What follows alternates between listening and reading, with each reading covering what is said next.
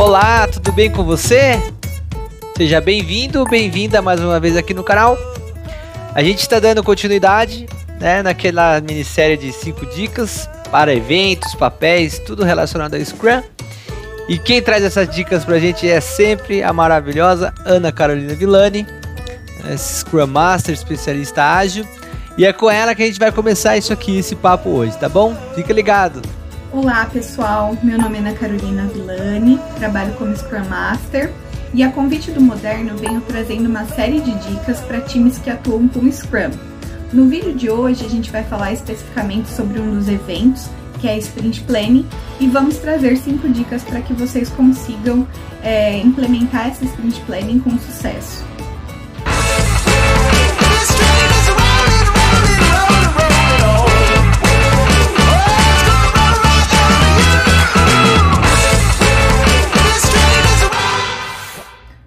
É importante a gente falar dos eventos do Scrum, porque esses eventos, essas reuniões, elas são oportunidades para a gente inspecionar o que está sendo entregue, adaptar se for necessário, se algo não estiver de acordo com o planejamento, e também criar transparência para as pessoas envolvidas, para os stakeholders no processo. Conforme a gente já falou em vídeos anteriores, a gente sempre deve respeitar o time box desses eventos Scrum. Então, se vocês, se o time de vocês está rodando uma sprint de um mês, a Sprint Planning deve durar no máximo oito horas. Se a sprint é de duas semanas, quatro horas, e assim por diante. A primeira dica que a gente tem para compartilhar com vocês é que para a Sprint Planning, o Product Owner traga itens do Product Backlog que ele julga que vai criar um incremento naquele produto que está sendo construído. Então, basicamente, o que eu sugiro é que o Product Owner ao longo da sprint, realize reuniões de refinamento para já passar esses itens do Product Backlog com o time e que façam sentido para aquela sprint para gerar um novo incremento de produto. É função do Product Owner garantir que todos os membros do time estejam preparados para discutir aqueles itens que ele está levando na Sprint Planning, porque esses itens eles devem estar de acordo com o Product Goal, aquela meta do produto que vocês definiram lá no começo, no início do planejamento. A segunda dica que a gente traz para compartilhar com vocês é que haja colaboração de todos os membros do time, e aí não é só uma responsabilidade do Product Owner, para que vocês definam o Sprint Goal.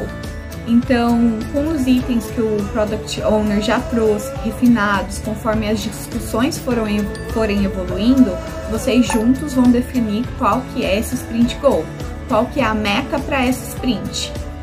Anderson, é, conforme a gente vai rodando é, Sprint Plannings, a gente vê que existe uma dificuldade desses times em determinar qual que é a meta dessa sprint. Você tem mais alguma dica para que eles possam determinar essa meta mais facilmente? Boa pergunta, Carol. Né? Como determinar o Sprint Goal, né? A meta da sprint.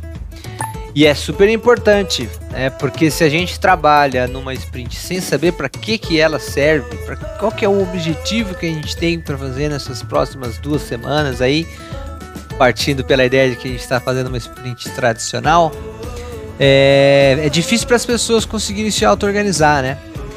E o que que nos leva, então, a facilmente achar o Sprint Goal? É um bom refinamento, né? É uma coisa que um Product Owner deveria fazer com o seu backlog a todo momento, né? Incessantemente, ele está refinando o backlog dele para quando chega na planning, ele já está bem refinadinho, ele já está bem entendido. Isso vai dar para o Product Owner e para o time Scrum uma certa previsibilidade, mesmo que de curto espaço de tempo, suficiente para essa tomada de decisão do que, que vai ser o nosso objetivo, né? Então, quando a gente tem um bom refinamento, eu gosto de falar que o Product Owner está sempre uma sprint antecipada, ele está sempre enxergando uma sprint antes, né? O pessoal está executando essa sprint atual, ele já está pensando na próxima, ele já está fazendo o refinamento dela. E aí quando a gente chega na planning, isso já está bem entendido, o time compartilha daquela informação, entende o que é possível ser feito e aí encontra-se com facilidade o objetivo e as atividades que tem que ser realizadas ali, quais são as histórias envolvidas, em qual feature nós estamos trabalhando e assim por diante. Então a dica é essa, um bom refinamento vai facilitar o Sprint Goal. A terceira dica que eu trago para compartilhar com vocês é que os times convidem stakeholders ou envolvidos no processo para que eles possam dar conselhos durante a Sprint Planning.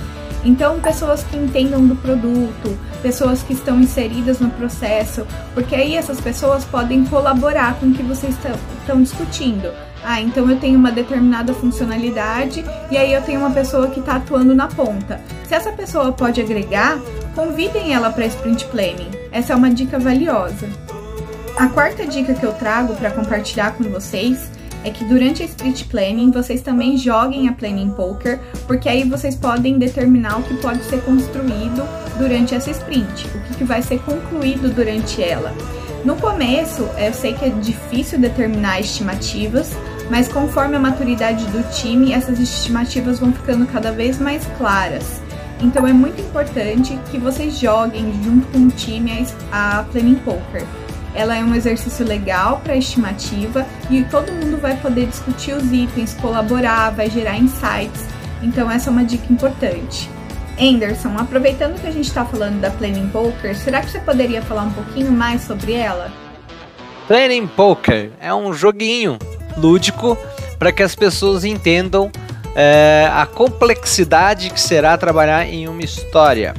Então, o time seleciona lá uma história, quebra essa história aí em tarefas e esse processo, antes de ser realizado, ele pode passar por uma dinâmica de poker.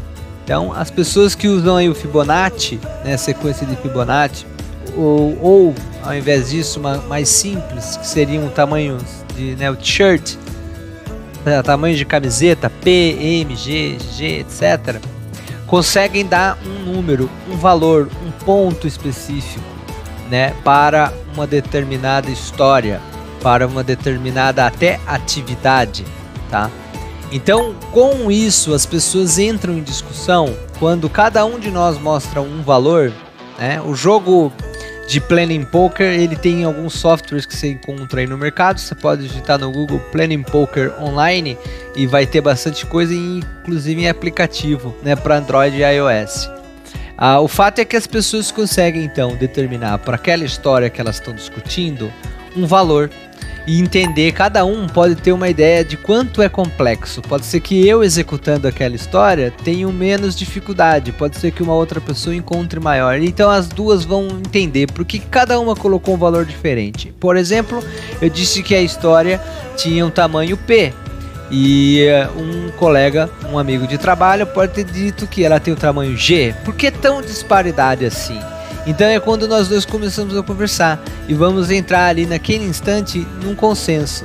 E de repente, se a gente se ajuda, a gente consegue fazer ela rapidamente. Às vezes eu não tive a profundidade de entender a complexidade da história que o meu amigo teve. E muitas vezes o meu amigo, diferente então, outra ideia, ele achou que era muito complexo porque nunca fez. E eu já fiz aquilo várias vezes. E é onde eu troco experiência com ele, ensino ele como fazer. Então a Planning Poker é muito importante para a multidisciplinaridade do time, para que o time entre em consenso e consiga trocar informações ali de como é uma boa atuação, de como pode trocar as melhores práticas e assim por diante. É muito bacana e a parte lúdica do Scrum faz com que as pessoas entrem em entendimento, né, concordância ou até discordem de tudo, a gente concorda em discordar também, tá bom? A quinta dica que a gente traz para compartilhar com vocês hoje é que os developers devem quebrar aqueles itens do Product Backlog que serão desenvolvidos durante a Sprint. Esses itens eles devem respeitar a Definition of Done e uma quebra menor das atividades vai gerar uma facilidade maior de desenvolver e até para acertar as estimativas. O que eu tenho para compartilhar, de acordo com a minha experiência, é que normalmente uma Sprint Planning funciona bem se na primeira parte da Sprint Planning, o Product Owner ele já traz os itens do que vai ser feito durante aquela Sprint. Então a gente vai discutir o que, que vai ser feito, o que, que gera um, um incremento de produto, o que, que vai de acordo com a meta da Sprint. E na segunda parte, os nossos developers vão nos dizer como que vai ser feito isso, como que eles vão atingir aquela meta da sprint. Então eles vão quebrar essas histórias em atividades menores, eles vão fazer uma estimativa, eles vão jogar Planning Poker e discutir. Então são os desenvolvedores que vão trazer pra gente como que aquilo vai ser feito.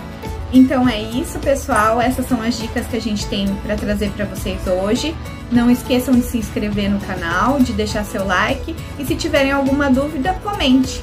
É, na semana que vem a gente vai falar sobre outro evento Scrum, que é a Sprint Review. Um beijo e até lá! Você que chegou até aqui, se gostou do conteúdo, dá um like. Se não gostou, dá um dislike. Deixa aí seu comentário, suas dúvidas, sugestões. Inscreva-se. Deixa o sininho ativado, fica ligado nas nossas atualizações e vem ser ágil com a gente.